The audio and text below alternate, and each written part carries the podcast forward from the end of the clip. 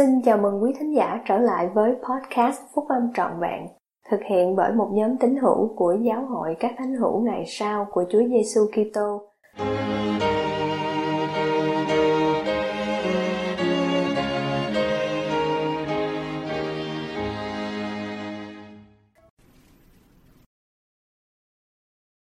Chuẩn bị đất thuộc linh của anh chị em Bài của anh cả Milton Camago đệ nhất cố vấn trong chủ tịch đoàn trung ương trường triệu nhật, đăng trong tạp chí Liahona vào tháng 1 năm 2023 của Giáo hội các thánh hiểu ngày sau của Chúa Giêsu Kitô.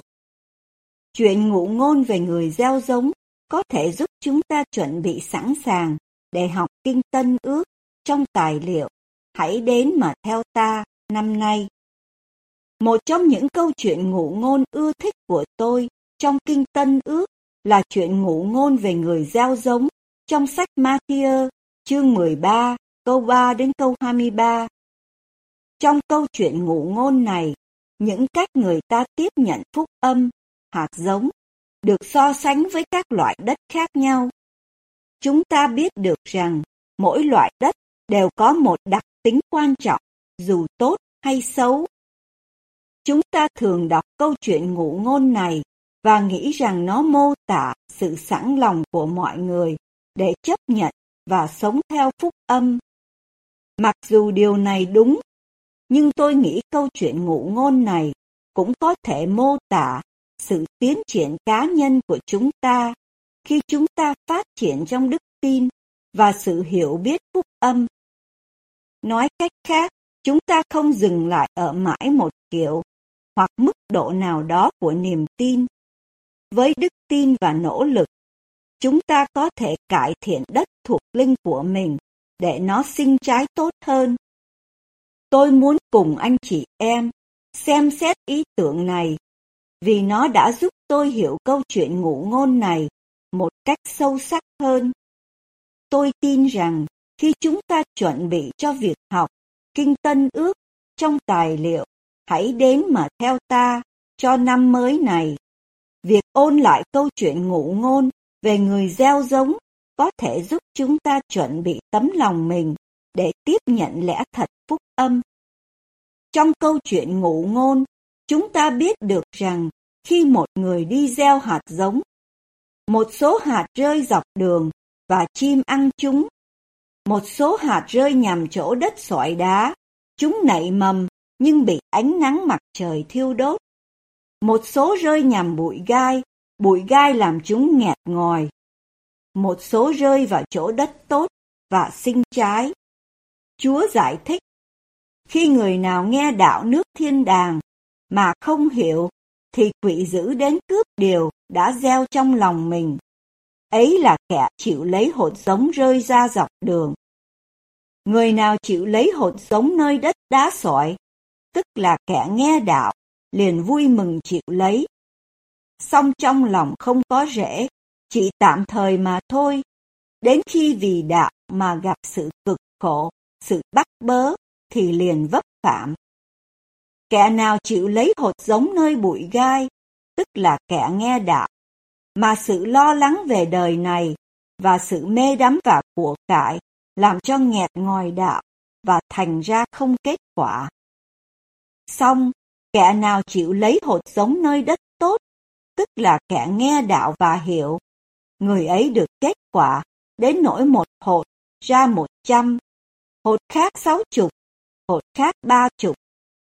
Chúng ta hãy xem xét từng loại đất và xem có thể làm gì để cải thiện nó. Chủ tịch Dallin H. Oaks, đệ nhất cố vấn trong đệ nhất chủ tịch đoàn nói, những hạt giống bị rơi dọc đường đã không rơi xuống được đất, là nơi chúng có thể phát triển được.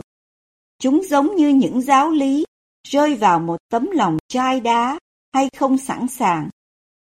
Ngoài ra, đôi khi chúng ta không hiểu điều chúng ta nghe hoặc đọc trong thánh thư vì lòng chúng ta không sẵn sàng. Khi rơi vào trường hợp đó, chúng ta nên làm gì? Chúng ta có thể tìm kiếm một lời giải thích từ những người thật sự hiểu chúng ta có thể hỏi những người truyền giáo, giảng viên trường chủ nhật, người lãnh đạo chức tư tế hoặc tổ chức, giảng viên lớp giáo lý hoặc viện giáo lý của mình, những người phục sự chúng ta, hoặc các bậc cha mẹ và những người trung tín trong gia đình mình. Chúng ta có thể nghiên cứu các bài nói chuyện trong Đại hội Trung ương, ứng dụng thư viện phúc âm cung cấp vô số tài liệu mà có thể giúp chúng ta tìm kiếm thêm sự hiểu biết. Chúng ta cũng nên cầu nguyện và cầu xin Thượng Đế ban thêm sự sáng. Nếu tấm lòng của chúng ta chân thành, chủ ý của chúng ta là thật sự, và chúng ta có đức tin nơi đấng Kitô, thì chúng ta sẽ nhận được sự hiểu biết về các lẽ thật của phúc âm. Chúa phán, hãy cầu xin, rồi điều ấy sẽ được ban cho các ngươi. Hãy tìm kiếm, rồi các ngươi sẽ gặp. Hãy gõ cửa, rồi cửa sẽ mở cho các ngươi. Vì bất cứ ai xin thì sẽ được, ai tìm thì sẽ gặp, và ai gõ cửa thì sẽ được mở cho. Một số người nghe phúc âm phục hồi qua những người truyền giáo, cảm nhận được tình yêu thương của Đấng Kitô, tham dự và thích các buổi họp giáo hội. Tuy nhiên, theo thời gian, những khó khăn trong cuộc sống vẫn tiếp diễn. Họ thấy rằng cuộc sống chẳng được biến đổi thành dòng suối của các phước lành bất tận. Đức tin của họ giảm dần và họ rời xa giáo hội. Một số người cũng thấy chỗ đất sỏi đá khi họ tham dự một buổi họp hoặc một đại hội và cảm thấy được soi dẫn để làm tất cả mọi điều ngay từ giây phút đó. Nhưng rồi vào ngày thứ hai, họ phải quay về với trách nhiệm thường nhật của mình. Những thử thách trong công việc vẫn chồng chất, những cám dỗ thì dường như quá đổi hấp dẫn, và rồi ước muốn để cải thiện phần thuộc linh của họ, giảm dần hoặc tan biến.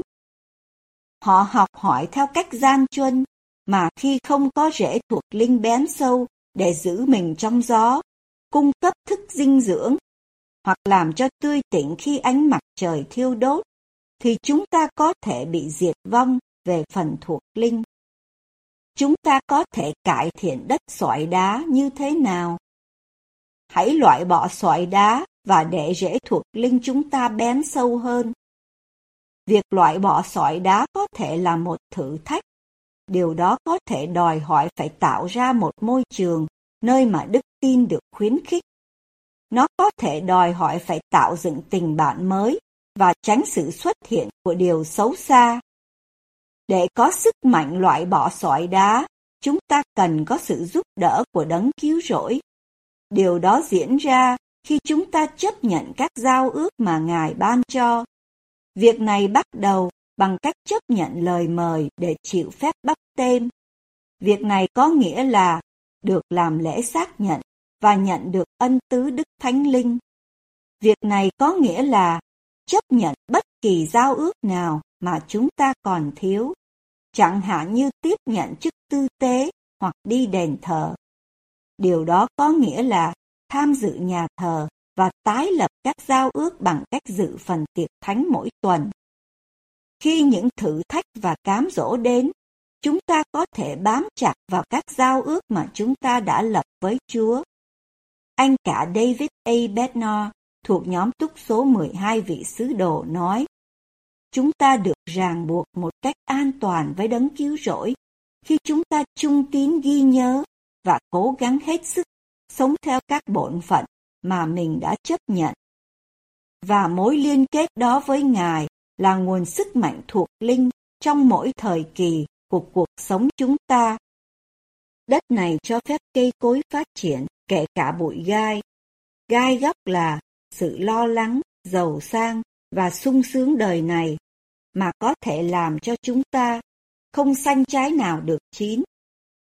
Điều gì xảy ra khi chúng ta chấp nhận các giao ước, nhưng không còn đi trên con đường giao ước nữa? Hoặc chúng ta dự phần tiệc thánh, nhưng không cầu xin sự tha thứ, vì thậm chí chúng ta còn không nghĩ đến những lỗi lầm của mình nữa. Hoặc chúng ta có thể cầu xin sự tha thứ, nhưng lại từ chối tha thứ cho người khác. Chúng ta chấp nhận các giao ước đền thờ, nhưng không phục sự những người hoạn nạn. Chúng ta phớt lờ những cơ hội để chia sẻ phúc âm, vì chúng ta sợ rằng phúc âm có thể dường như không phù hợp hoặc xấu hổ, hoặc vì chúng ta không còn biết phải nói gì nữa.